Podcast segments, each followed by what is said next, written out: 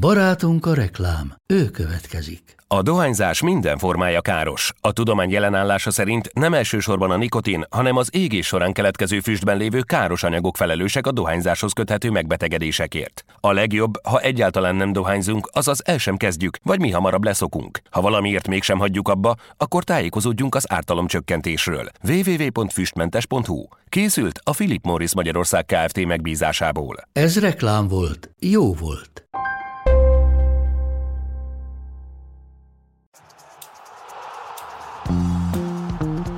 A teljes terjedelem. Magyarország első futballpodcastja Baumstark Tiborral és Bognár Domával.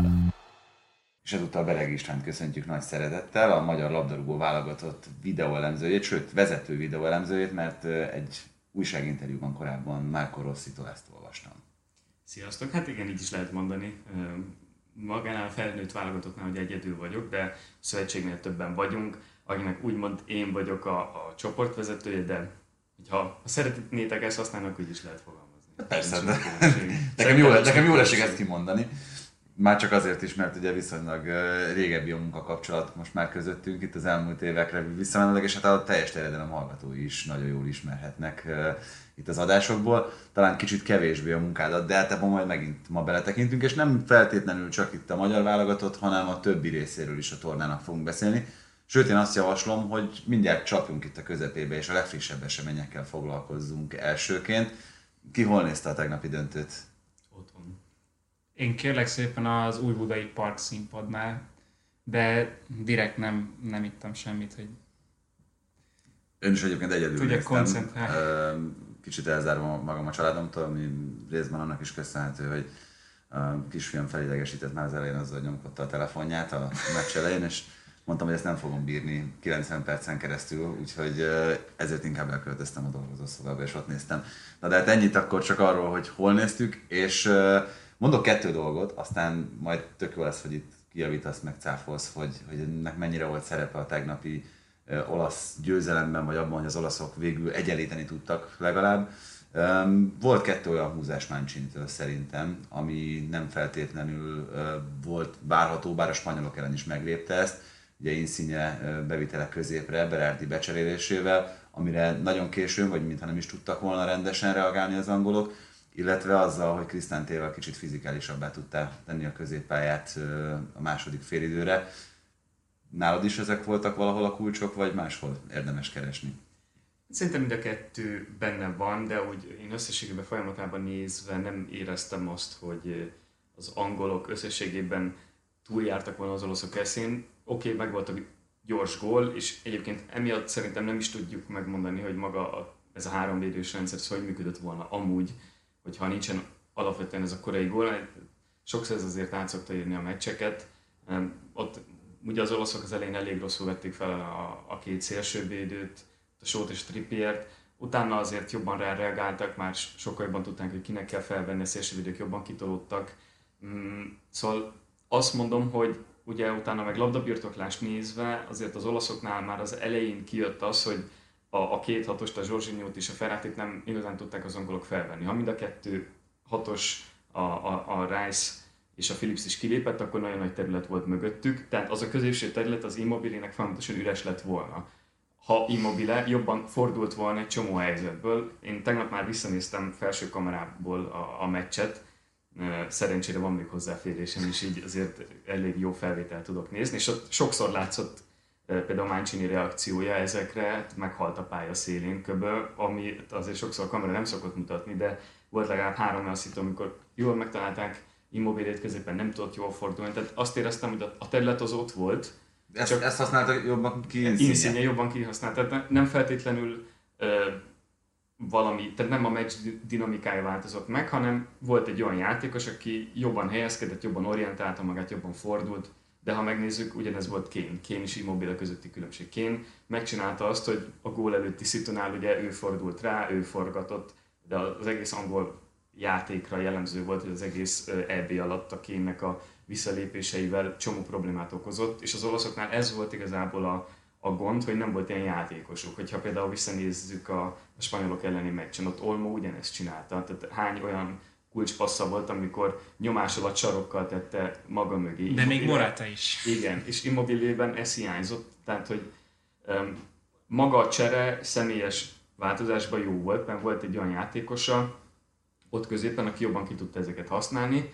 Kicsit, a, amikor az angolok azért formációt váltottak, jobban is megnyílt még az a terület, és az olaszok jobban, tehát sokkal egyértelműbb játékkal próbálták meg azt kihasználni, és igen, Krisztán is egyébként szerintem hozzátett, főleg ugye itt a, a, a hosszabbításra vonatkozóan, hogy ugye alapból feljebb tolódott a Barella pozíciójába, de utána visszahozták, és ő volt az, aki mélységből irányított, onnantól kezdve, hogy a Ferratit lehozták, és akkor ugye kicsit megváltoztatta, hogy akkor Locatelli tolta fel, szóval itt volt egy-két olyan személyes változás, amivel igazából jobban kiadtak azok az erények, amiket ezek a játékosok tudnak, és szerintem egyébként ez volt az olaszoknak a legfőbb erénye igazából az egész eb hogy nekik volt meg az a rendszerük, úgy mindent figyelembe véve, ami a saját játékosaikra legjobban illet, és a saját játékosaiknak az erősségét a legjobban kihozta. Tehát gondolok itt arra, hogy a bal oldalon, ugye még amikor Spinazzola játszott, feljebb tolták, Insigne tudott befelé játszani, de meg volt az a flexibilitás, hogy pozíciót cseréltek, és akkor Spinazzola jött be, Insigne maradt kint a szélen. Akkor onnantól kezdve, hogy Chiesa játszott a szélen, szélen tudott egy az egyezni teljesen, Di Lorenzo biztosított mögötte, tehát összességében éreztem azt, hogy az olaszoknak volt a legjobb rendszerük, alaprendszerük ahhoz, hogy, hogy a, a sokféle egyéni kvalitásuk az megmutatkozzon olyan szinten is, hogy ez csapatként jól funkcionáló legyen, és szerintem ez volt a kulcs egyébként az EB győzelem. Azért fura, mert ugye nem csak Immobile, hanem szerintem Barella is a két leggyengébb meccsét az EB-n a két utolsó meccsen produkálta.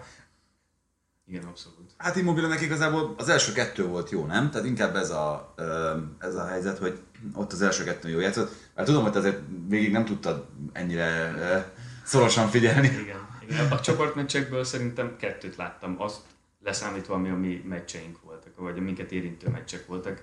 Tehát csoportmeccsekben annyira nem. De próbáltam látod a magyar meccseket? Elég sokszor. Próbáltam visszanézni, például a dánokat, hogy ők, mert ugye nekem még pozitív meglepetés voltak is, főleg miután először láttam őket, akkor kicsit visszacsekkoltam, hogy ők miket csináltak, vagy akár a finnek, finneket egy kicsit amiatt is, hogy azért játékstratégiai szempontból azért hasonlítottak hozzánk, hogy ők miket csináltak, kicsit megnézve, hogy Ez nagyon érdekes. ellen Igen, amit arra mondasz, kíváncsi volt. Tehát nem, menet közben egyébként még van olyan egyébként, amit te azt mondod, hogy oké, okay, ezt nem feltétlenül uh, gyakorolta egy csapat, de vagy ez nem, nem csak uh, ránk vonatkozóan, hanem hogy mondtad ezt, és te is megütötte a fülemet, hogy az olaszoknak volt a legjobb alaprendszerük. Nyilván figyelnek az emberek ilyenkor trendeket, figyelnek olyanokat, hogy mi működik itt éppen ezen a nyáron ilyen körülmények között. Van olyan, amit azt mondasz, hogy itt erről a tornáról lesel el másoktól, és próbálod beépíteni? Akár egészen apróságokat nézve. Szerintem folyamatosan, de valahol azt is gondolom, hogy, hogy ez a természetes módja ennek. Tehát aki nem figyeli, mindig meg szoktam mosolyogni, amikor ki van emelve labdarúgásban dolgozóknál, hogy, hogy önképzi magát valaki. Én azt gondolom, hogy ez a természetes, tehát enélkül nem tudsz képben maradni. Azért nagyon sok olyan mozgás történik folyamatosan, ami, ami esetleg olyan új gondolat, ami kihasznál egy éppen adott tendenciának a gyengeségét, és ezeket szerintem folyamatosan figyelni kell, nézni kell, hogy mi az, ami, ami, ami ö, működik, mi az, ami éppen nem működik. Nyilván itt egy kicsit van különbség a, a, a válogatott és a, a klubcsapat között, de azt szerintem a kettőt vegyítve egyébként tök jó dolgokat lehet megfigyelni, ö, úgy globálisan, de például most is voltak olyan dolgok, akár a Dánoktól, amiket klubcsapattól ilyen tendencia szerűen nem láttam, és egy tök jó dolog, amit egyébként szerintem simán át lehet emelni, de hogy ne kerüljön ki a kérdés, egyébként nekünk is volt olyan, hogy loptunk valamilyen ötletet itt az EB alatt, hogy, hogy eh, sokszor ugye nem is feltétlenül maga az ötlet a lényeg, hanem az, hogy azzal a, magával az ötlettel jobban át tudod vinni a játékosnak az, hogy mire is gondolsz. Nem feltétlenül csak úgy, hogy Csináld azt, amit Spinazzola? Mondjuk. Vagy, de Akár, most mondtam valamit. Lehet, hogy gyorsabban átmegy sokszor. Ha pont egy olyan meccset kell nézni, kiveszünk egy jelentet, és akkor megmutatjuk, hogy pont ez, és akkor gyorsabban átmegy neki, sokkal gyorsabban. Nem, és nem kell akár a táblán mutogatni. Nyilván úgy is lehet, hogy átmegy ugyanúgy, de azért általában a vizuális tanulók a legtöbb játékosra az jellemző, és sokkal gyorsabban tud azonosulni azzal, hogy akkor nekem ez van, amit azon a meccsen pont is így is így nézett ki. Lehet, hogy ez, ez hülye kérdés, olyan is van, hogy valakinek úgy tudod ezt elmagyarázni, hogy azt mondod, hogy aki ellen játszott, azt figyelje? Vagy, vagy ezt mind, mindig inkább felülnézetből perspektívikus ábrán lehet jól megmagyarázni? Hát így is lehet, tehát hogy aki ellen játszott, hogy, hogy jobban kijön. Tehát hogyha akár egyéni elemzésre megyek, akkor el lehet mondani, hogy ezek ellen tipikusan szenvedett, és akkor uh-huh. effektíve bele kell helyezned magadat egy, egy, egy Ronaldo vagy bárkinek a szerepébe, de nem, nem úgy, mint hogy most neked ugyanolyan, ö, ugyanúgy kellene cselezni, vagy, vagy, hanem ugyanazt a elvet kell végrehajtanod, és így sokszor jobban átmegy. De szerintem, ha, ha, ha, ha visszanézi mindenki saját magát, ahogy az iskolából tanul, ahogy az életben tanul, mindig az a, a, sokszor az a leggyorsabb tanulási mód, amikor ellesel valamit, akár szüleitől, akár a tanárottól. De ez, ez ugyanúgy a sportra is igaz, hogy, hogy sokszor egy a adott példa, amit valaki más megcsinált, az sokkal egyszerűbben, gyorsabban átültethető, mert, mert ott a példa, és akkor valahogy egyszerűbben tudatosul bennük, és akkor sokkal gyorsabban meg fogják csinálni. Tehát hányszor, hányszor elhangzott itt az EB alatt, hogy southgate ellesték azt, hogy 2016-ban úgy lehetett EB-t nyerni, hogy a portugálok stabilan védekeztek, nem kaptak annyi gólt, franciák is hiába volt ott már akkor is egy elképesztő erős keret, akkor is az volt egy szenvedős játék, de stabil védelem, és úgy nyertek EB-t, és mégis az a csapat nyeri ezt az EB-t, aki mintha nem lett volna időkorlát, és évekig gyakorolta volna azt a játékot, ami nem egy védekező foci volt, pedig ugye még ez is hozzátezzük, hogy olaszok. Igen, én, én egyébként a lengyelek ellen először láttam őket először, úgy ezt az újabb fajta Májcsini csapatot, pont ugye ellenük készültem, és én nekem már akkor nagyon tetszettek az olaszok, és, és pont ahogy mondod, hogy, hogy szerintem nekik, nekik meg pont hogy ez a kulcs, hogy az angolok többet változtattak, ami szintén nem baj, tehát hogy nem, nem feltétlenül... Meg hát ez az egész ebére jellemző volt, hogy folyamatosan ugye, ahogyan ezt a tinkeringet szöszmötölésnek is lehet fordítani, hogy mindig személyi változások is voltak, strukturális változások, sokszor hadrendet is váltott. Southgate, bocsánat, csak ezt kiegészítésképpen akartam hozzáfűzni. Igen, tehát hogy nem, nem, nem feltétlenül rossz ez az útvonal, mert azért csak elmentek a döntőig, és csak 11-esekkel kaptak ki végül, tehát hogy ez is ugyanúgy lehet, de olyan szempontból az olaszoknak mindig volt mihez visszanyúlni, ha, ha esetleg ö, valamilyen negatív hullám kapta el a csapatot, akár itt ezen a meccsen is. Tehát, hogy azért így kezdeni egy EB döntőt, és utána nagyon szépen jöttek fel, például a, a 30.-45. perc között 75%-os labdabirtoklások volt. Tehát, hogy sokszor ilyenkor könnyebb ahhoz visszanyúlni, ami téged folyamatosan az elmúlt 20 meccsen jellemez, még válogatott szinten is, de ettől függetlenül még nem jelenti azt. Az angoloknak ugyanúgy meg volt az alapjátéka, vagy az alapkoncepciója, csak ők egy flexibilisebb rendszerben játszottak. Ha kellett, akkor, akkor egy hibrid 4-2-3-1-4-1-4-1, ha kellett, akkor ugye átváltottak 5-2-3-ra, vagy ezen a meccsen megint váltottak utána vissza 4-1-4-1-re. Tehát, hogy ez megint egy működőképes lehet, de ugye amíg az angoloknak sokszor rendszert kellett változtatni, hogy megváltoztassák egy kicsit a játék dinamikát. Az olaszoknak a rendszeren belül kellett egy kis apróságot változtatni, hogy annak más ki, kiadása legyen a meccsre. Ilyen szempontból van különbség, de mondom, ha most eredmény szempontjából nézed, akkor, akkor végül nagyon nagy különbség nem feltétlenül van. Most nyilván eredménynek a tekintetében lehet narratívákat gyártani, amitől egyébként nagyon ki. Most felmegy az ember Twitterre, és szerintem tökre olyan dolgokat olvas, ami csak az eredmény miatt olvas úgy, ami szerintem megint nem egy, egy, egy jó módja, vagy jó megközelítése a foci értelmezésének, de hát igazából mindenki úgy közelíti meg, ahogy ezt gondolja. nagyon, nagyon nehéz egyébként ezt a mérkőzést úgy értékelni, főleg a vége miatt, a 11-esek miatt, hogy nem beszél az ember azokról a döntésekről, amiket Southgate hozott, és ezek, én azt mondtam, pont ma beszélgettem egy nagyon kedves barátommal, aki, aki szitta Southgate-et, hogy milyen butaság volt mondjuk ezeket a fiatalokat pályára küldeni, ekkora nyomás alá helyezni az utolsó pillanatokban. Nem az volt inkább ebben a rosszabb döntés, hogy úgy tette meg mindezt, hogy lényegében tényleg csak a 11-esre hozott két játékost? Tehát, hogy még, még nagyobb nyomás helyeződik úgy egy futbalistára, hogyha ezért küldött be. Tehát még arra sincs esélye, hogy kiosszon egy kulcspaszt, hogy lőjön egyet, hogy játékba melegedjen, hogy egy kicsit felvegye a mérkőzés ritmusát, hogy szokja a Rashfordnak volt közönséget. ideje, hogy elfoglalja a jobb hátvéd pozíciót arra fél percre. Igen, de szóval, szóval ez, ez, hogyha az embernek az agyában végigfut, hogy igen, egy rugás. Ezért jövök be, ezt kell megoldanom, azt szerintem sokkal rosszabb, mint hogyha egy ilyen folyamatot nézel. Olyan szempontból vagyok azért problémában, tehát most azért itt ne, nyilván nekem is el kell ismernem, én életemben soha nem rúgtam 11-est ilyen szituációban, nem is ilyen szituációban, úgy alapból még 13 éves voltam legutóbb, amikor nagypályán emlékszem 11-est rúgtam, 11-es párbajban pont. Tehát Nyertetek? nyertünk, én rúgtam be az utolsó. Na, tessék, akkor mégiscsak Az- az minden nyomás.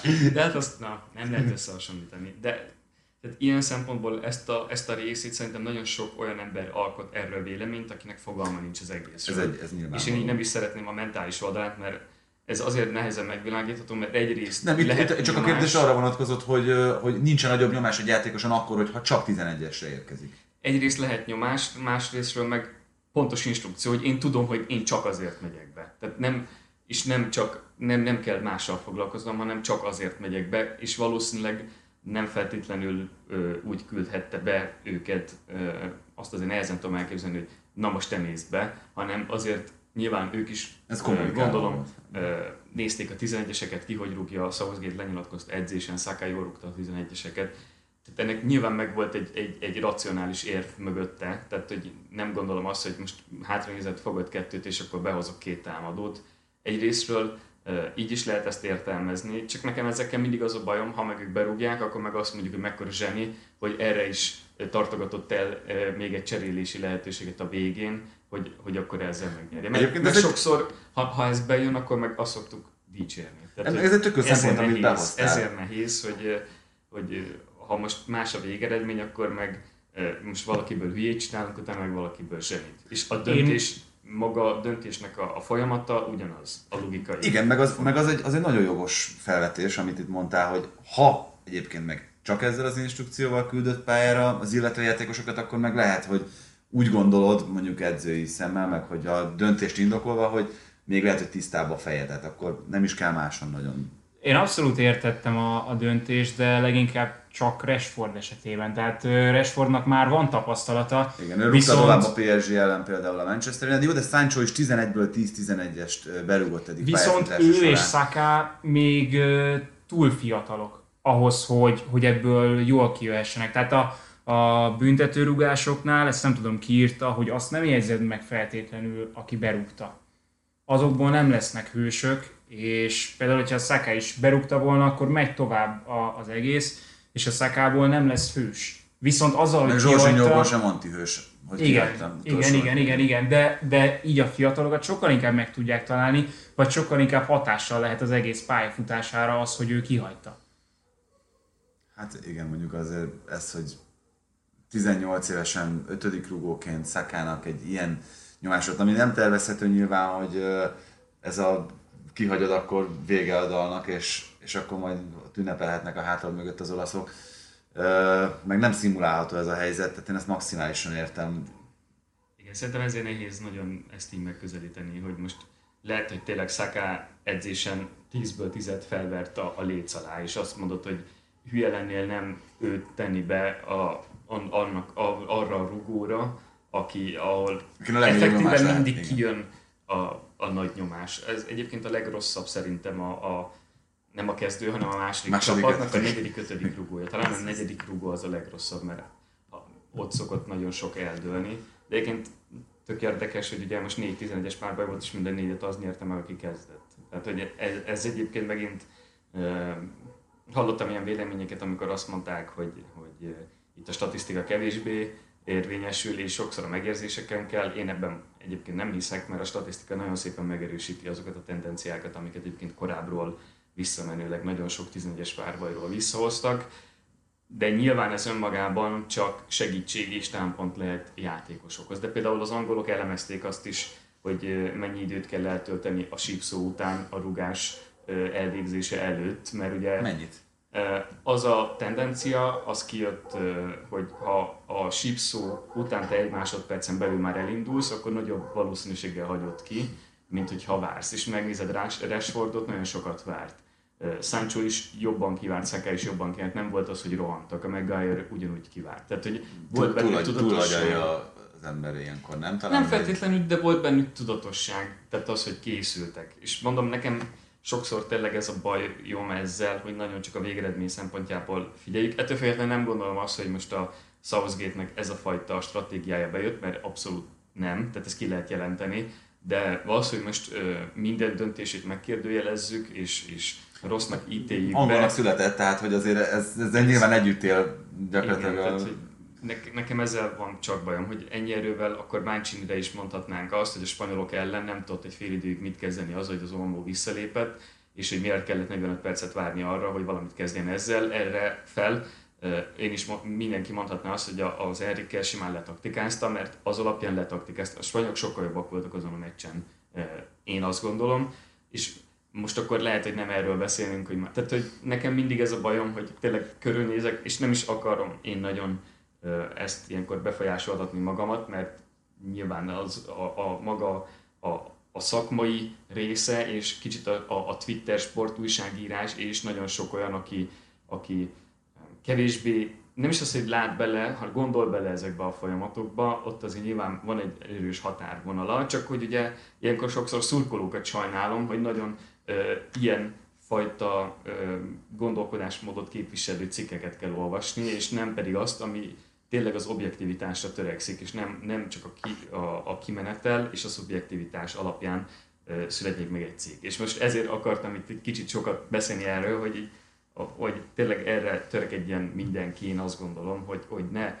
ne csak ez alapján értékeljen egy-egy döntést, vagy egy-egy, egy-egy folyamatot a, a játékban, mert ettől függetlenül nagyon sokan dolog ami amúgy tök jó dolog, végeredménytől függetlenül, vagy lehet nagyon rossz dolog a végeredménytől ugyanúgy függetlenül. Tehát, hogy szerintem ezt kellene egy kicsit megváltoztatni, úgy szimplán a, a, a sport gondolkodásban, nem, nem csak a futball, hanem a sport gondolkodásban, hogy ne, ne mindig az legyen, hogy, hogy, hogy csak a legjobb, tehát csak a győztes ö, útvonala követendő, és csak az a legjobb, amit ő csinál, mert ez önmagában ez nem így van, és nem, nem is lehet így értelmezni.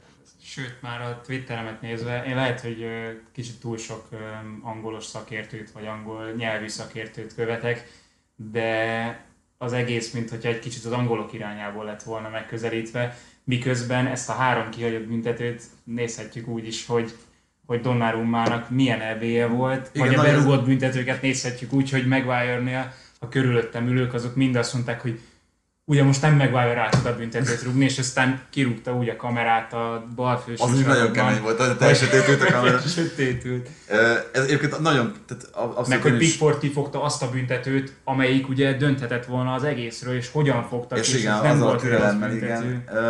Egyébként nagyon, tehát pont a, ugyanebbe az irányba szerettem volna én is vinni a beszélgetést, hogy ugye Donnarumma lett a legjobb a tornán, ugye őt választották itt közvetlenül az EB után.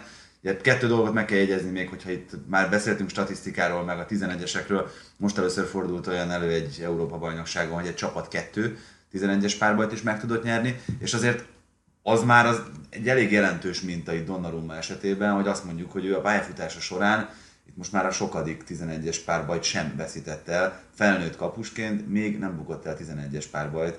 Ö, 22 éves. Jó, igen, de úgyhogy 16 éves volt a Izzy ezt az ipart. igen, igen. Szóval uh, itt azért ez már egy, egy statisztikailag is szignifikáns dolog, nem? Abszolút. Um, nyilván itt az ő mozgásából nem veszel észre olyan dolgokat, amivel meg akarja zavarni a rugót. Én szerintem ő szimplán nagyon jól tanulmányozza azt, hogy, hogy ki hova fogja rugni, vagy csak simán a, a statisztika elveit figyelembe véve próbál meg döntést hozni. De egyébként nekem tök érdekes volt, mert megnéztem egyébként a Donnarummának a, a védéseit, úgy összességében a 11-esek, és sokkal több 11-est védett ki a, a bal kezéhez, ahová ugye most kettőt is kivédett, az utolsó kettőt. Tehát hogy ez ugye megint ö, felvetett olyan kérdéseket, hogy ilyenkor hogy gondolkozol, hogy tudod, hogy van egy nagyon nagy 11-es ölő az ellenfélnél, és hogy ha nyilván statisztikai szempontból nézve optimálisabb lehet azt az irányt vál, választani, ahová sokkal kevesebbet véd ki, mert effektíve több esélyed van, hogyha az ő tendenciáit veszed figyelembe. Attól függetlenül, hogy neked, mint a rugó, mi a kedvelt oldalad. Tehát, hogy ezek megint érdekes dolgok, hogy ilyenkor mit veszel figyelembe. Ezzel ilyenkor Tényleg- szerinted sakkoznak a játékosok, vagy, vagy ez már azért túlságosan adrenalin? Ő tudja, hogy én hova szoktam rúgni, én tudom, hogy ő merre szokott ugrani, és nyilván az a pár másodperc, az pont erre rossz, nem? Hogyha Ez- egy kicsit többet vár, hogy akkor... Igen. Egyébként ezt így szokták sakkozni, tehát hogy saját tapasztalatból tudom mondani, hogy mi is, ahogy a kapusokkal nézzük, azért abban van olyan, hogy sokat gondolkozunk, hogy ha ide, ha oda, ha kihagyta, ha nem hagyta ki, stb.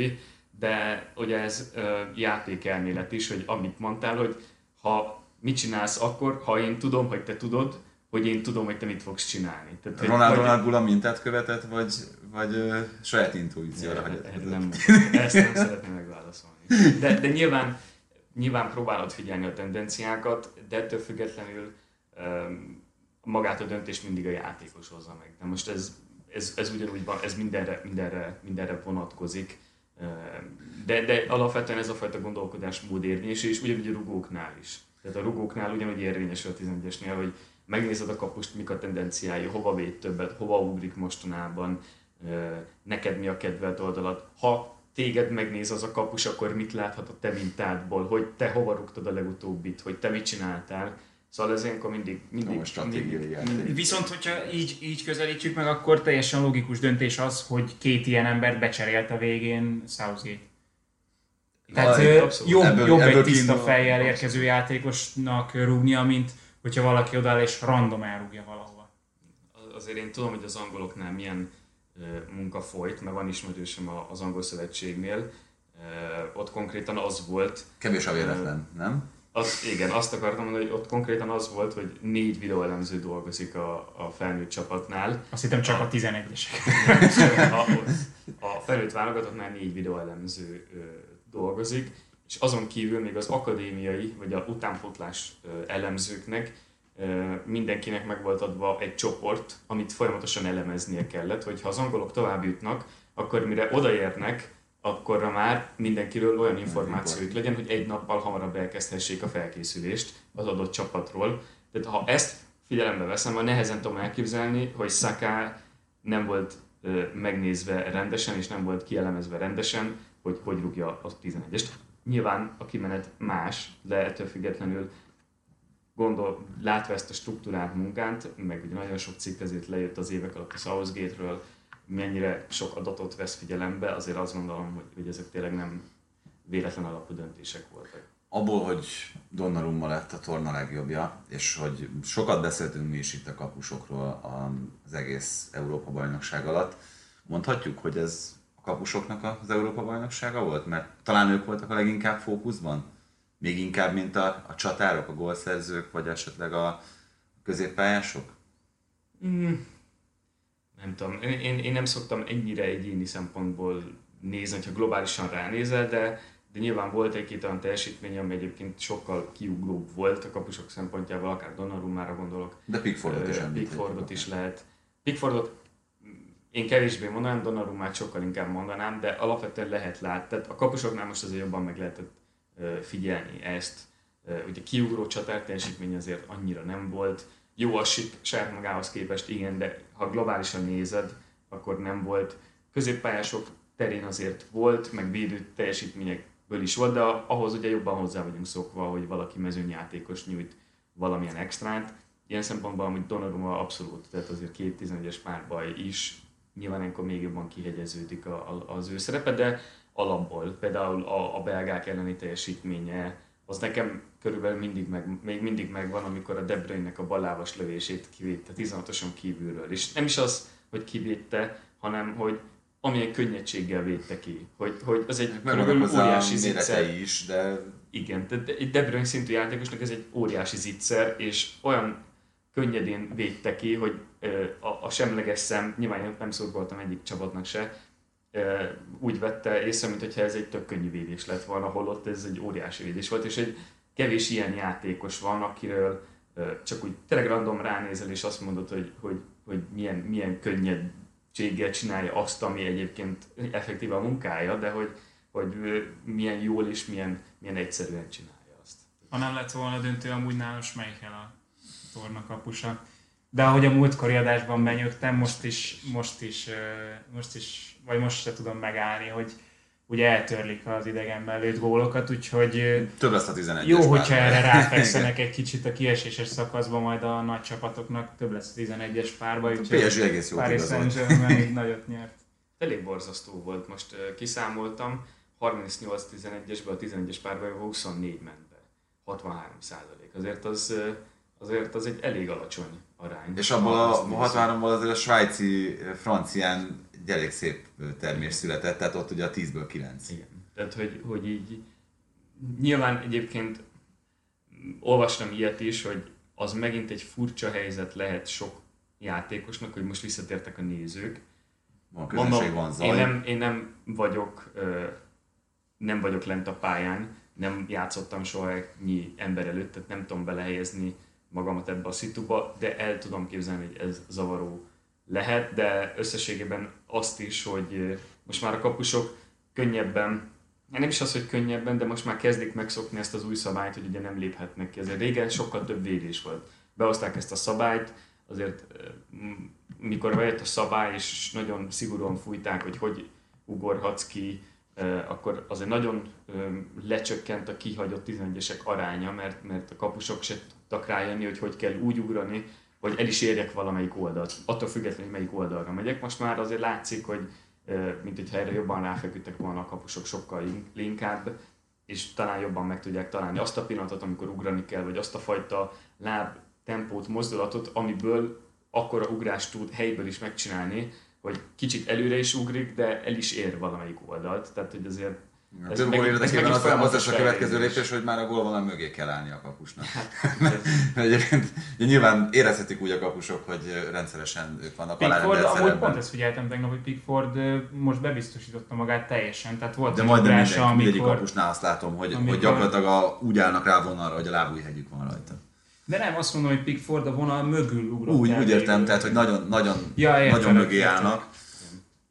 Ez akármikor most láttam, láttam 11-est, főleg hogyha, hogyha kapu mögül mutatták, akkor, akkor ez nagyon megfigyelhető volt, hogy minden kapus, és akkor az első elrugaszkodásnál lépnek gyakorlatilag rávonalra, úgyhogy Igen, de például ott volt Unai Simon, a folyamatos mozgása a vonalon borzasztó idegesítő.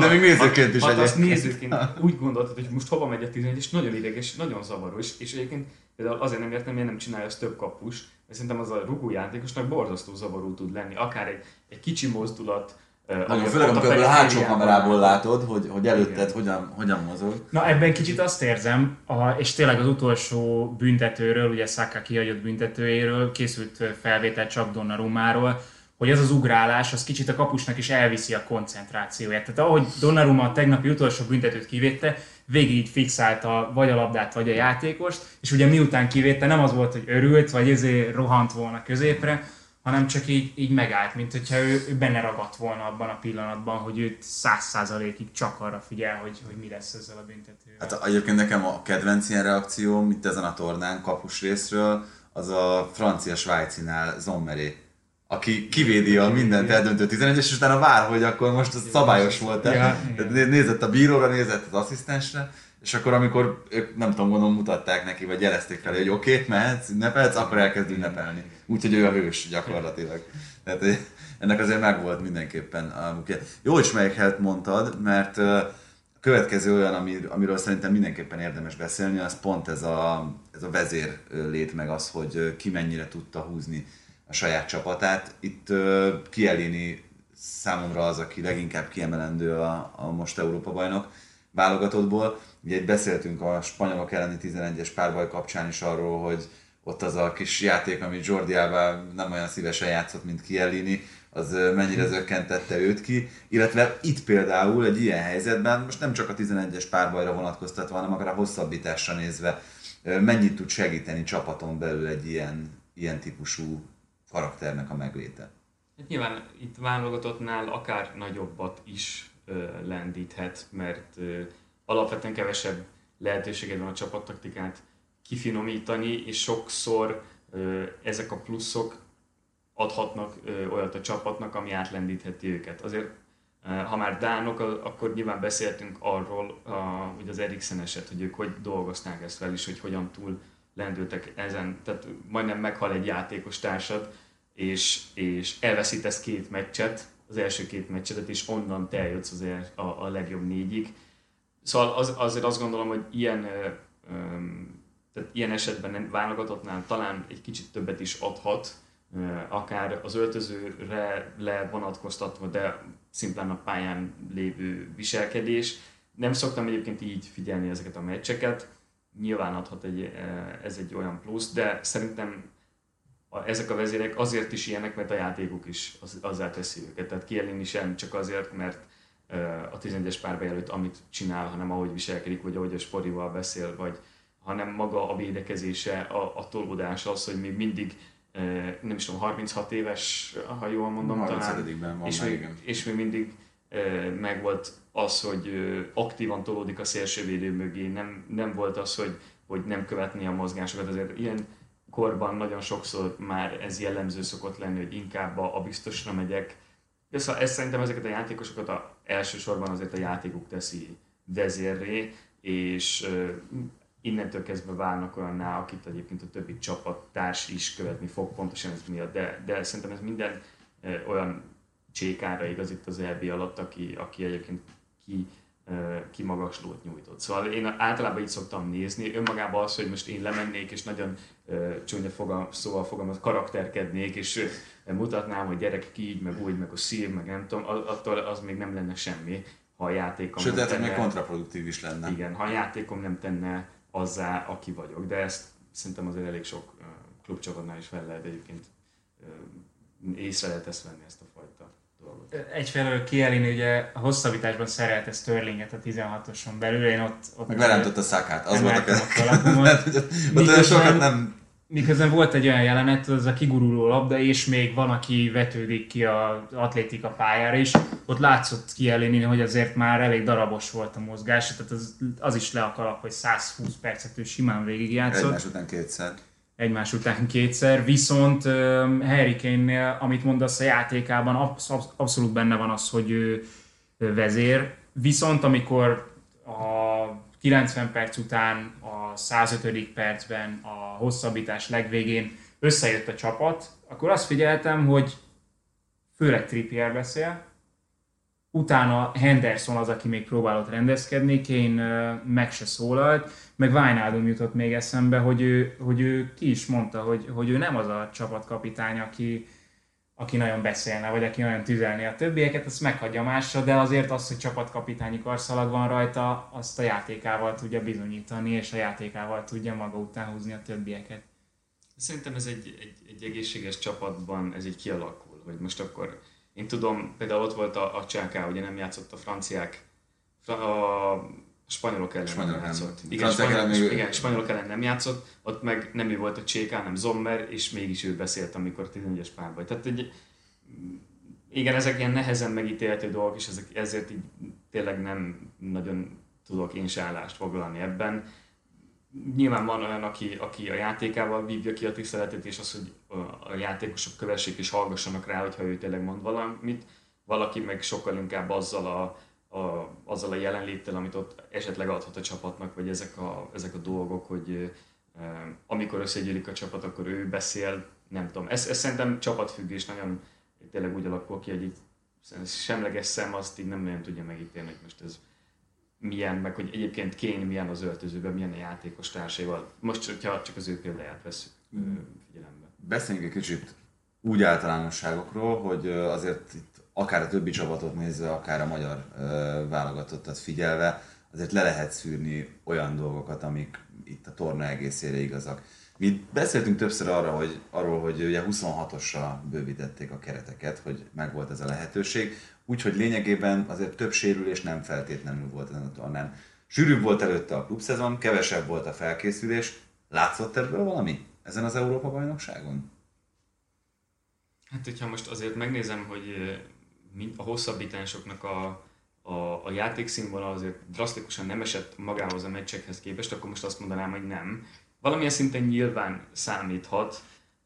Azért azt gondolom, hogy nagyon sok játékos nagyon sok meccset játszott, de, de szerintem nagyobb, sokkal nagyobb hangsúlyt kapott az a regeneráció meccsek között. Azért nehezen tudom elképzelni, hogy az olaszoknak itt a sok meccs között nagyon sok olyan edzésük lett volna, amiben meghúzták volna a a, a, játékosoknak a fizikai teljesítményét, hogy nagyon magasra tolják, hogy, hogy akkor meccsbe tartsák őket. Ott tényleg az volt, hogy videózások, készülés, regeneráció, pihenés, más nem nagyon tudsz csinálni. Én annyira ezeket nem éreztem. Nyilván, hogyha most egy erőléti edző jönne itt is adatokat nézne, azzal lehet, hogy alá tudna támasztani a baj szánom mert nem néztem utána, de azt olvastam, hogy, hogy a nyomásgyakorlások száma nagyon lecsökkent.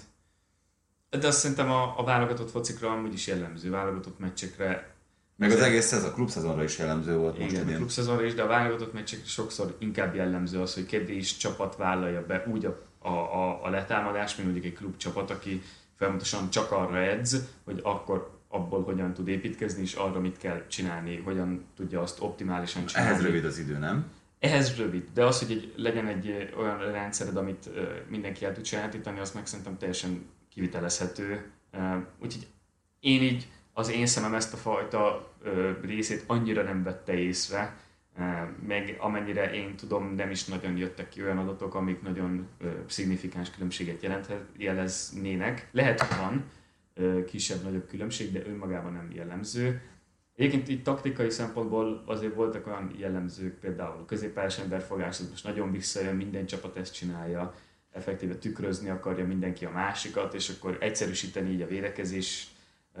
Emiatt ebből a gondolkodásmódból kiindulva jött vissza nagyon most a háromvédős rendszer használata, mert háromvédős rendszerben uh, effektíve letükrözni azt, amit az ellenfél csinál. A tükrözésnek a lényege az, hogy, hogy úgy teszek fel egy játékrendszert, ami pontosan illeszkedik a másik rendszerhez, anélkül, hogy nagyon nagy tolódásokat vagy, vagy mozgásokat kelljen csinálni. Ezáltal lekön- leegyszerűsítem a játékosnak azt, hogy neked melyik szituban mit kell csinálni, és melyik játékost kell nézni. Tehát sokkal egyszerűbbé válik, emiatt könnyebben átültethető, gyorsabban átültethető, és maga a végrehajtás is ö, könnyebben kivitelezhető jól, tehát emiatt van az. Ez klubcsapatoknál is azért most eléggé kezd visszajönni, főleg a letámadásnál, mert a, letám, a labdakihozó csapat még nem nagyon tud rá reagálni, de egy-egy válogatott szinten ez még markánsabb, hangsúlyosabb, és emiatt jött az, hogy akkor például a, a németek háromvédős rendszerére akkor Southgate fogta, rárakta tükörbe a háromvédős rendszert,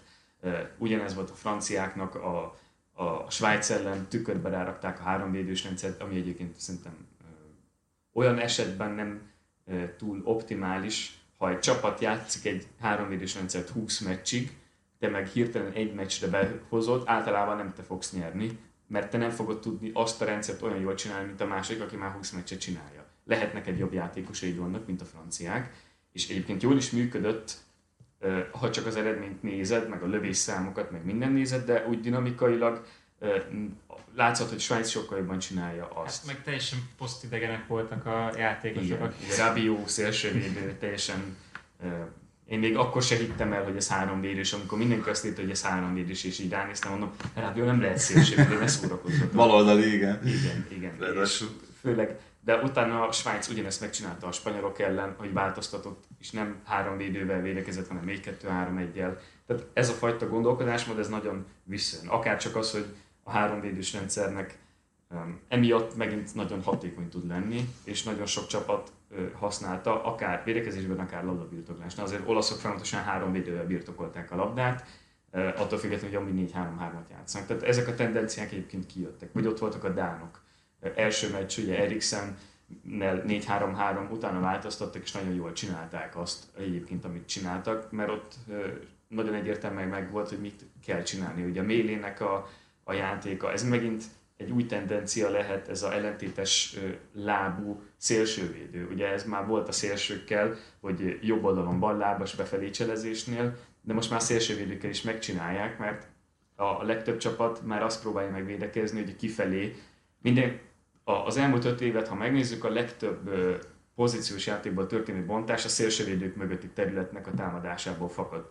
Erre a szélsővédők azt reagálták, hogy akkor megváltoztatják a védekező szögüket, tehát nagyobb ívet fut be, mikor megtámad egy labdás játékost, hogy a mögötte lévő területet zárja. És akkor ez mit fog eredményezni? Befelé több terület fog nyílni, több idő. Ez megnyitotta annak a lehetőségét, hogy mondjuk egy méle, vagy akár és például olaszok csinálták a belgák ellen, hogy ott a, a Spinazzola és az Insigne váltott, és Insigne volt szélen, Spinazzola bejött, tehát egy bal oldalon egy jobblábas játékos, ugye kap pressinget, egy késleltetett pressinget effektíve, az befelé területet fog nyitni. Például Méle nagyon szépen kihasználta azt, hogy ahogy labnát kapott, ő tudta, hogy milyen szögből támadják, és tudta, hogy az a dolga, hogy bepasszoljon. És nagyon sok dán bontás volt ebből, hogy ugye ezt az ellentétes lábuságot ki tud használni. Tehát ilyen tendenciák megfigyelhetők, de Spinazzola ugyanúgy érvényes erre, csak ott az inszínyével való váltás, ez egy nagyon jó kis mozgás volt, azért emeltem ki, de hogy, hogy ezek a tendenciák azért észrevehetők. Vagy hogyha megnézzük, belső védők flexibilitása. Ott, ott volt a skót-angol meccs, amit csak így részleteiben tudtam visszanézni, de láttam, hogy a Tierney belső védőt játszott, de mögé kerülő belső védőt. Ugye, amit a Sheffield hozott be két évvel ezelőtt, mikor feljutott a Premier League. Szalai Attila. Igen.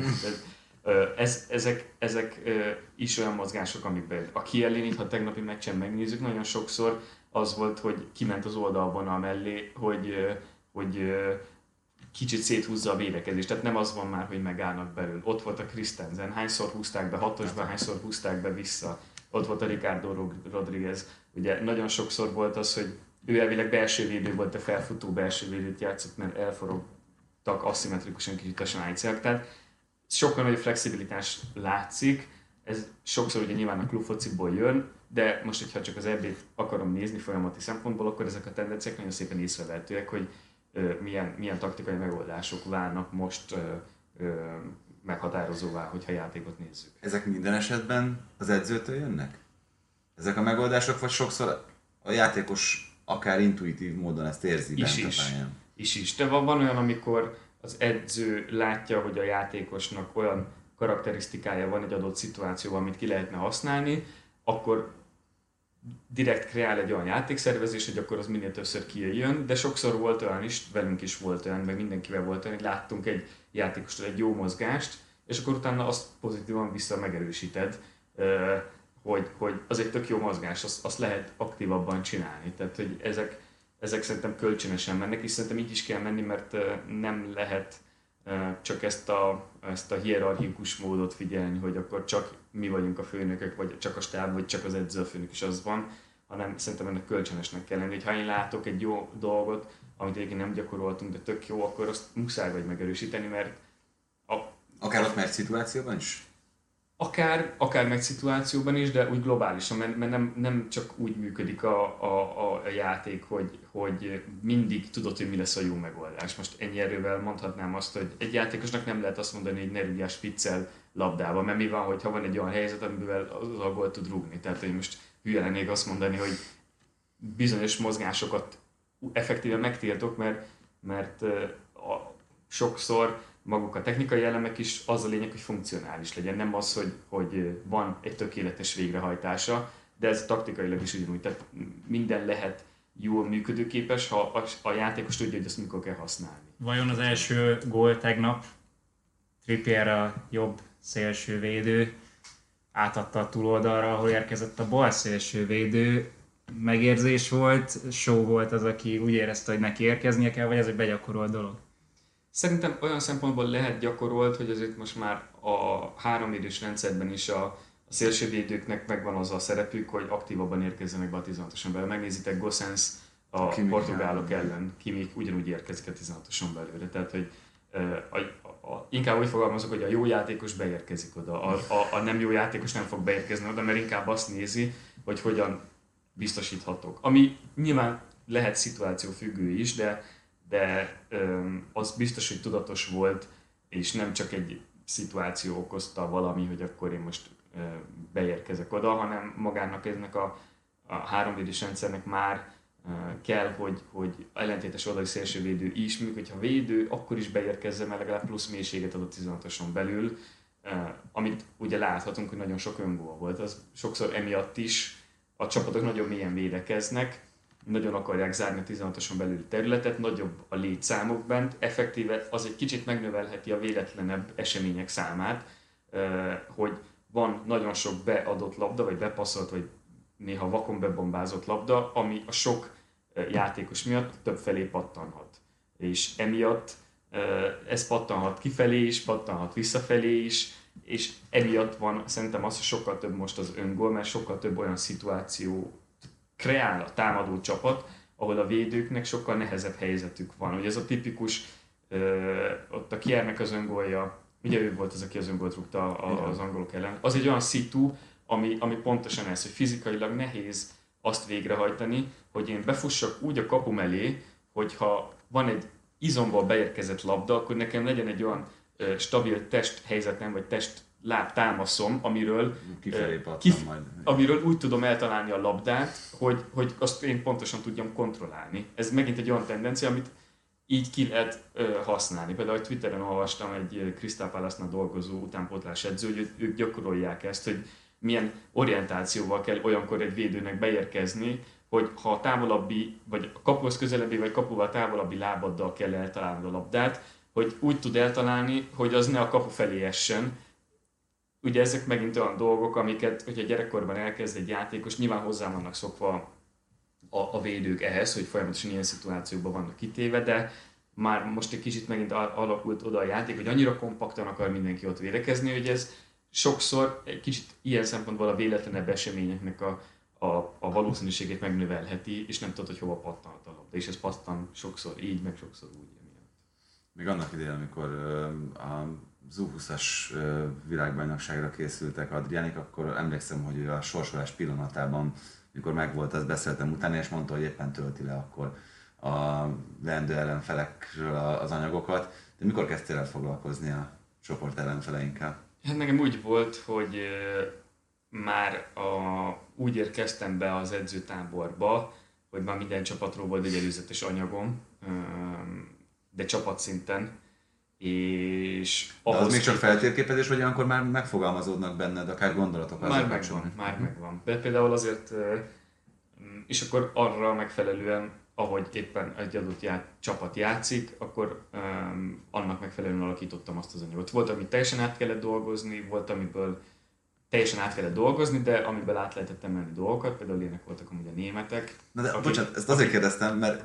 Akikből, bocsánat, akik, akikből annak ellenére, hogy formációt váltottak, az elveik nagyjából hasonlók voltak. De, de mi a helyzet, hogy, amikor meghívja Benzemát és Hát akkor ugrik minden, és más kell csinálni. De igazából um, maguk a, a játék el, mivel én játékelv szempontjából próbáltam megközelíteni őket, meg úgy a csapatokat, ezért még hogyha annak a megvalósítása kicsit más is, ilyen szempontból azért könnyebb volt a, a változtatás, hogy e, ha, ha valamit máshogy csinálnak, akkor is mi tudjunk arra reagálni. Hogy lehet, hogy, más fog, hogy másképp fog kinézni az az adott elv, de az elv az ugyanaz. Tehát, hogyha ha így közelítettük meg, akkor ebből kevés probléma akad, de nyilván itt a idő szempontjából azért ilyenkor ezért elég húzós tud lenni az, hogy most kiből, hogyan és milyen módon lehet felkészülni, de azért az, hogy volt egy alap, azért az ilyen szempontból sokat tudott segíteni.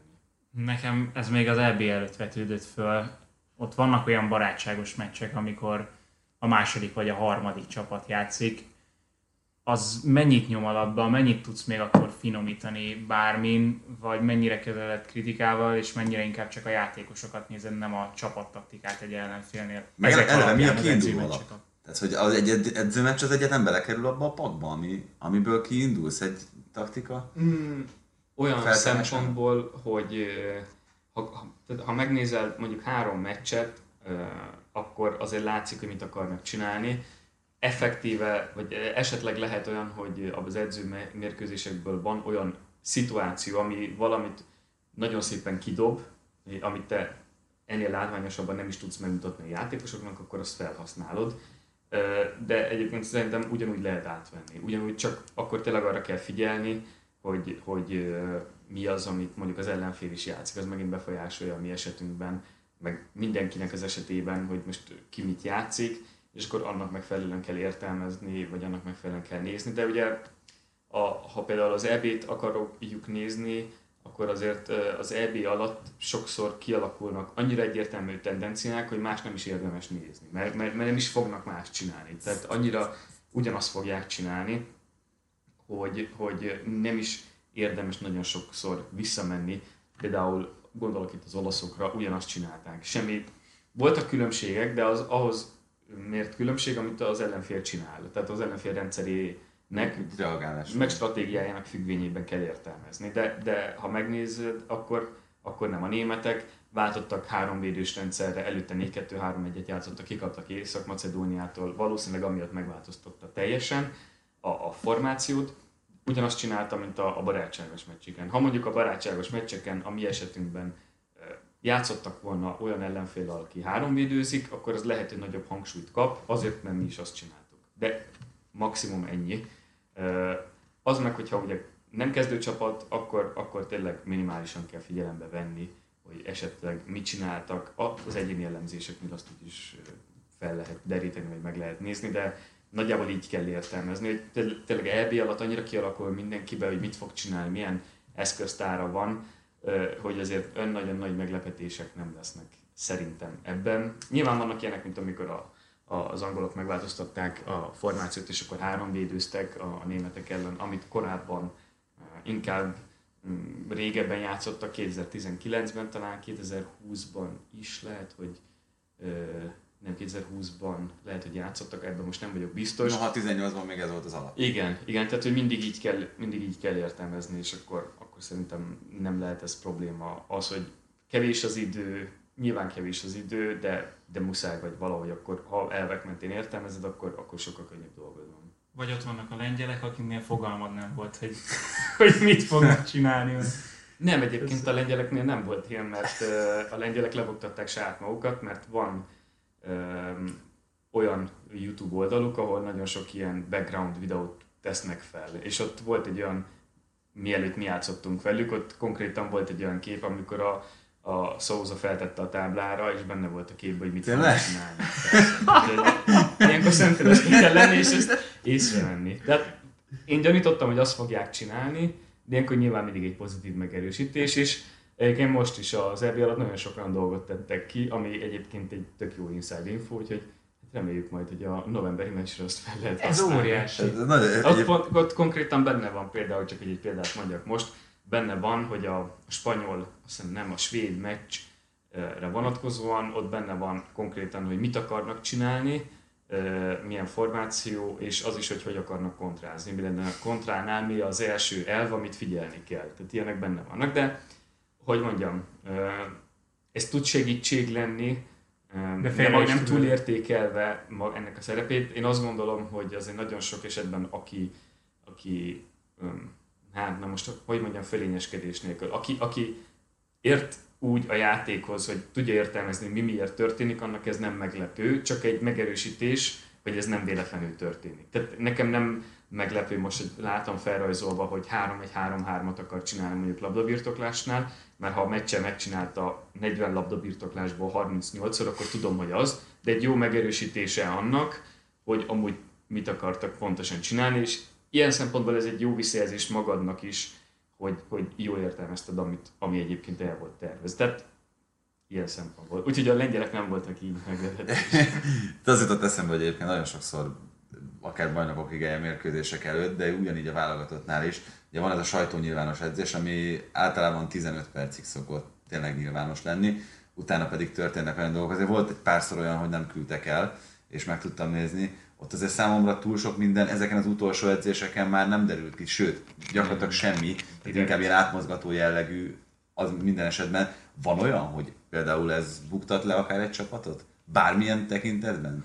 Az, hogy, de most, itt most egészen bagatel, meg egyszerű dolgokra gondolok, hogy, hogy kiket állítanak oda 11-es trúgni a végén, mert olyan, olyan nagyon sokszor látszik mondjuk egy BL meccsen is, hogy 11-eseket gyakorolnak meg.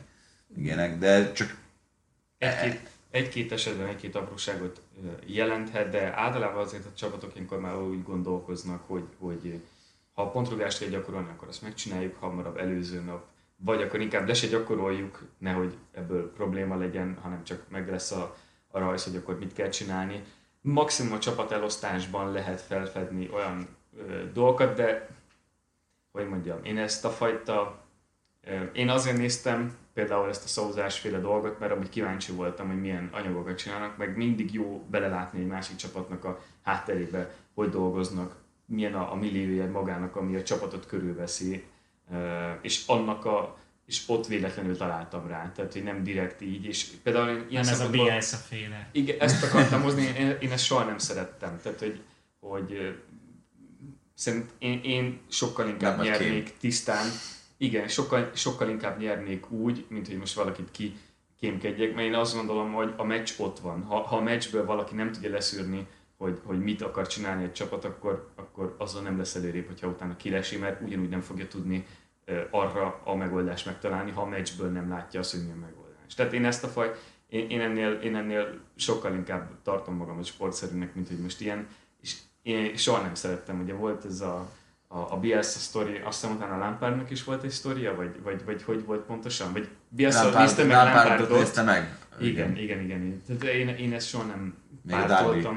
Igen. Igen, igen tehát egy fordít, fordított esetben um, úgy lennék vele, hogy ha így, ha így kapok ki, akkor, akkor nem tudom, annyira nem idegesítene, mert hogy most tényleg valakinek erre van szüksége. Ha, meg, ha valaki erre ráér ennyire, és inkább nem a meccseinket nézi, hát most... Szóval, igen, tehát ez, ez mindig... Hiába kerestünk volna drónt az Iloszki stadion felett, nem volt.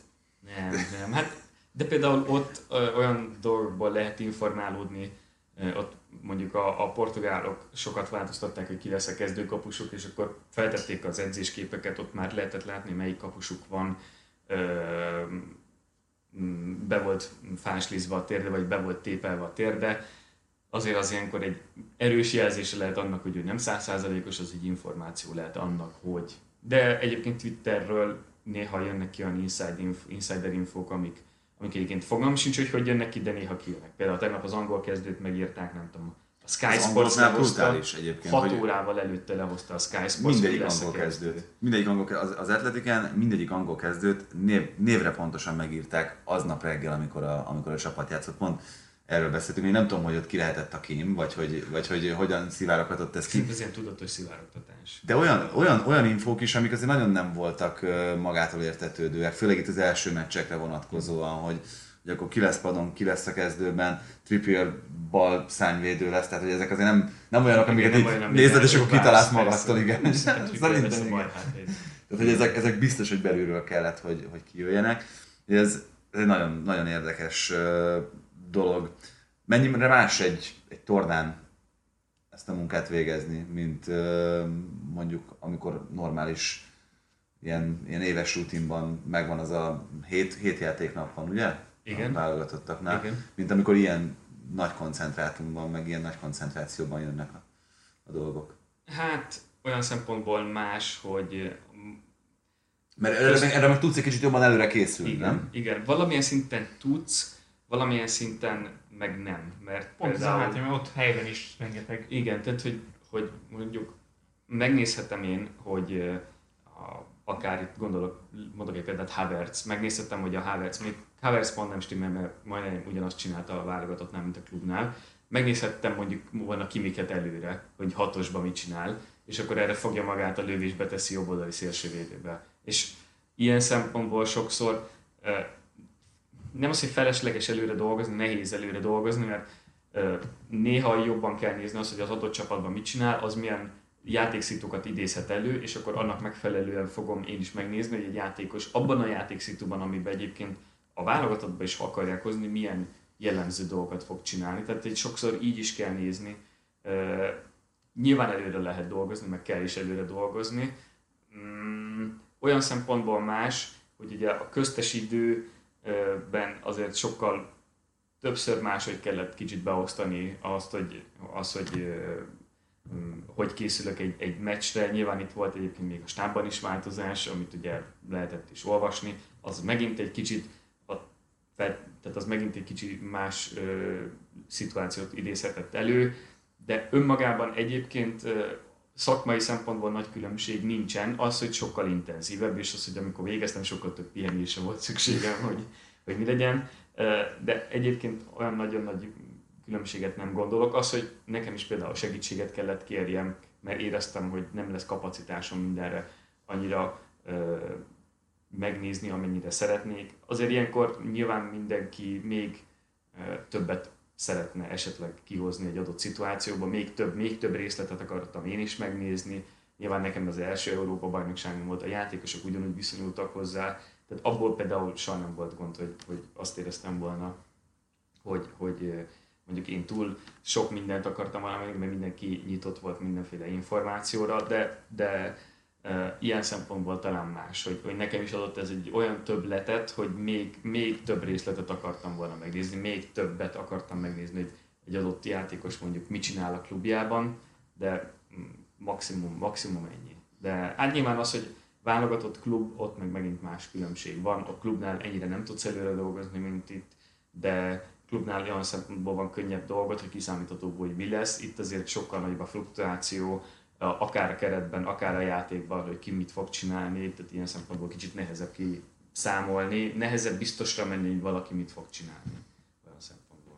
És mennyire tudtad megélni ezt az egészet így? Az jutott eszembe, hogy amikor én 2006-ban az első ilyen világtornán jártam a világbajnokságon, ott akkor életemben először láttam közelről ilyen meccseket, viszont így visszagondolva utóbb nagyon kevés olyan VB van, amire annyira kevéssé emlékszem a részleteire, mint, mint az a torna, mert láttam azt a 21 meccset, amit láttam, és egyébként az összes többi időben utaztam. Hát az egy jó élmény volt, hogy végre olyan válogatott meccsen voltam, ahol voltak nézők. Mert ugye én tavaly kerültem oda, és nem volt Nem is kevés. Ilyen, igen, tehát egyáltalán nem volt. És most az nyilván az első alkalommal, amikor meghallottam ennyi embertől a himnuszt, pedig én nem vagyok én érzelgős, meg nem is nagyon tartom ezt annyira fontosnak saját magamat illetően, de azért ez egy olyan élmény, ami, ami valahogy az ember nem felejti el, meg úgy szimplán látni azt, hogy mennyi embert megmozgatott. Nekem mindig ezt még mielőtt fociba dolgoztam, nekem mindig tetszett az a hangulat, ami, amikor, amikor mentem egy meccsre, és akkor így maga az egész, hogy látom, hogy mennyi embert megmozgat ez a, hát ez a kis néha jelentéktelen semmi, hogyha most fogalmazhatok úgy, hogy ilyen teljesen irracionális az egész néha, és nekem ez annyira tetszett, amikor tényleg mindig láttam, hogy megy a, megy a család, mennyi embert megmozgat, de bármilyen sportesemény, és ez nekem tökre tetszett, és most ezt úgy átélni, hogy én is a részese voltam valaminek, ami ennyi embert megmozgatott, ez tényleg olyan volt, hogy így, így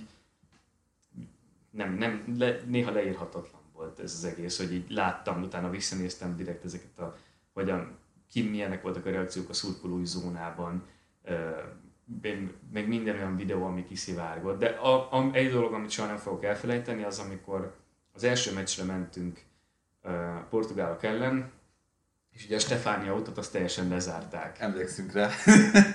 Ott álltunk domával, úgyhogy... Igen, tehát ugye teljesen lezárták a Stefániát, és minket is a busszal, nem tudom, olyan körúton hoztak el, nem kívülről, tehát teljesen más irányba jöttünk, és így is kívülről kerültük meg a stadion, és a kis utcákon keresztül vittek be minket, ami ugye keresztezte, ugye? Igen, ami keresztezte a Stefániát, és akkor ott ilyen kis panelek voltak, vagy ugye lakások, és nem láttál semmit, mert ugye kis utcánk, de ott már integettek az emberek, mert minden meg fák, és egyszer csak kiértünk a Stefániára, és jobbra néztem, és azt éreztem, hogy, hogy mozog a föld, rendesen azt éreztem, és jobbra néztem, és láttam 15 ezer, hát nem is tudom, jó értelemben őrült embert. Tehát egy jó értelemben mondva, és az akkor így, így most, most kiráz a hideg, ahogy mondom, és így ebbe belegondoltam, hogy mondom, hogy ez így tényleg milyen, milyen tehát az egy olyan ez, a, ez a másik ami... oldalról is az volt, tehát hogy amikor meglátja Igen. az ember ott a buszt, akkor én is, én is ott meghűltem. És én így nyilván, tehát, néztem, hogy... mondom, mert én mindezt miattunk, hogy így, vagy mindezt, nem is miattunk, mindezt a meccsért. Hát meg, én... És hogy ez tényleg egy olyan jó érzés volt ezt átélni, amit ez biztos, hogy soha nem fogom elfelejteni. Nyilván a himnusz is, de maga, maga, maga az, hogy mennyi embert megmozgatott ez is, még olyan embereket is, akiket én nem gondoltam volna, még azok is arról beszéltek, hogy XY meg mit tudom. Igen, csak ez, tehát, ez hogyha ezeket átéled, akkor egyáltalán hogyan tudsz a munkádra koncentrálni? Tehát pont ez jutott eszembe, hogy én, én ott, ha... Önkör kikapcsolsz. A, tehát meccs közben a. himnusz, a himnusz végétől engem, hát nyilván amikor a, a Fiola gólnál ilyen hosszú gólörömet még soha nem láttam körülbelül, amikor mennyire meg voltak őrülve, de, de, de meccs közben ott, ott szerintem ez idővel hát nem is az, hogy tapasztalata, 28 évesek nem mondanám magamat tapasztalatnak, de valahogy ott, ott azért átkapcsol az ember arra, hogy, hogy nem zavarja a, az, hogy most éppen fityülnek, nem zavarja, hanem én is azzal voltam elfoglalva, hogy nézem meccset, rádió kapcsolatban vagyok a kispaddal, és hogy akkor mi történik a pályán, de nem... Hú, én nagyon örültem, hogy nem kell dolgoznom. Tehát, hogy ezekről a magyar meccsekről, hogy én nekem ott arról tudósítást kellett volna írnom. Hát nem tudom. Vagy lehet, biztos akkor másképp álltam volna hozzá. Csak, csak, csak ott, ott engem elvittek az érzelmeim mind a, mind a kettő meccsen, amin kint voltam. Úgyhogy, de mondom, tehát, hogy ez... Tehát valamilyen, szem, valamilyen szempontból engem is, de, de meccsen kikapcsolja az ember magát, mert, mert egyszerűen ott van az a másik, hogy akkor tényleg a lehető legnagyobb segítséget kell nyújtani a lehető legobjektívabb szempontból. Még egy olyan másik dolog, az tényleg a francia meccs után, amikor a himnusz, ugye ez a mindig eléneklik a himnuszt a, a meccs végén, az volt még egy olyan, amikor ott fogtam magamat és körülnéztem. Azt tényleg az a klasszik filmes jelenet, ahogy ja, képzelni, amikor... Még valami jó zenét hozzá, mondjuk itt a himnusz szolgáltatta azt is. Amikor, amikor így fogod magad, és így felfogod, és így körülnéztem, hogy úristen, úgy mondom, itt van 50 ezer ember, és nekünk, vagy magáért az élményért elénekli ezt az egészet. És hogy az tényleg egy olyan dolog, hogy így ez, ezek, ezeket nem, nem felejti. Nyilván szakmai szempontból sem felejti el, de ezek tényleg olyan dolgok, amiket, amiket nagyon ritkán van esélye szerintem bárkinek megélni. Főleg az, hogy most itthon voltak ilyen rangos meccsek, ennyi embert megmozgatva. Szerintem ez, ez mert, mert valahogy ez mindig több embert megmozgat. Most itt lesz az angol meccs, nem fog annyi embert olyan szempontból szerintem ö, megmozgatni, mert az EBVB az mindig több embert megmozgat, mert annak van egy olyan kulturális töblete, ami, ami, ami egyszerűen olyan, hogy sokkal többen is leülnek a TV képernyő elé, vagy kimennek valahol meccset nézni, de szerintem ez, ez még egy ilyen pluszt ad hozzá. Hát nagyon szépen köszönjük. Egy dolog még mindenképpen uh, van, amiről akár csak egy gondolat kapcsán azért szerintem, vagy egy gondolattal mindenképpen emlékezzünk meg. Itt volt egy másik kontinens torna döntő is, a Copa America, ahol 1993 után Argentina tudott nyerni, és így megvan Lionel Messinek az az áhított válogatott trófeája, ami eddig hiányzott a vitrínből. Csak egy gondolat, ez kellett ahhoz, hogy végérvényesen oda zárkozzon Cristiano Ronaldo mellé? Messi vagy itt ennek már nincsen jelentősége az ő szintjükön? Oda zárkózzon. Hát neki is van egy Kérlek, kontinens ne, ne az összehasonlítás miatt, hanem ne. azért, mert, mert hogy Messi, Messi neki így nyugodtabb lehet a lelke, hogy, hogy ő nyert valamit az argentin válogatottal, és igen, igen, igen. Kérlek, ne az összehasonlítás miatt. Szerintem sem.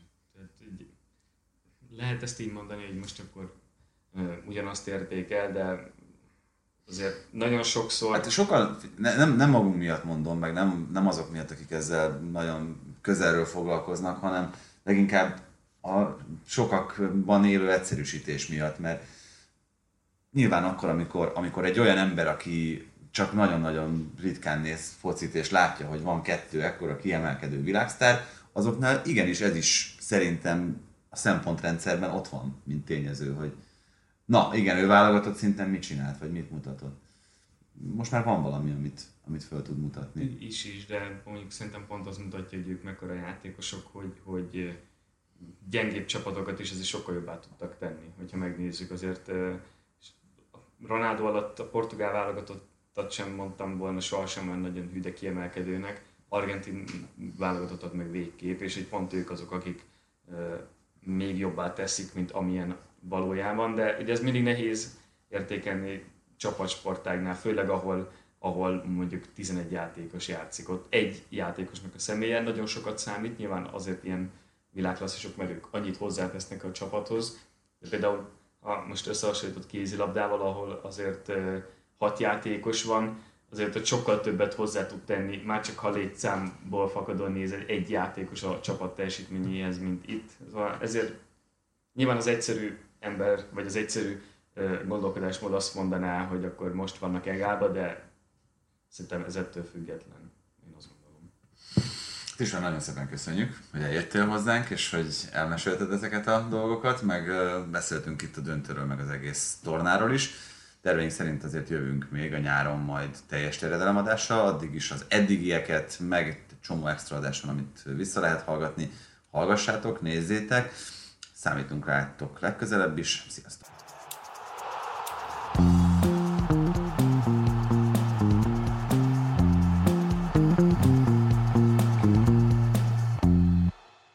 Ha más podcastekre is kíváncsi vagy, hallgassd meg a Béton műsor ajánlóját. El tudod képzelni, hogy a podcastet, amit éppen most hallgattál, fél év múlva már a mesterséges intelligencia generálja? Mi sem. De ha érdekel, eljötte már a gépek lázadása. Hallgass bele az Embertelen podcastbe. Orsós Lajos vagyok, a műsor házigazdája. Egyelőre még élőben. Egyelőre. Fedezzük fel együtt, hogyan ismerkedik, randizik, mesél és vitatkozik Betty és Péter, két teljesen mesterséges intelligencia. Lajos, a podcast címét mond még egyszer, Léci. Oké. Okay. Embertelen podcast. Ez a műsor a Béton közösség tagja.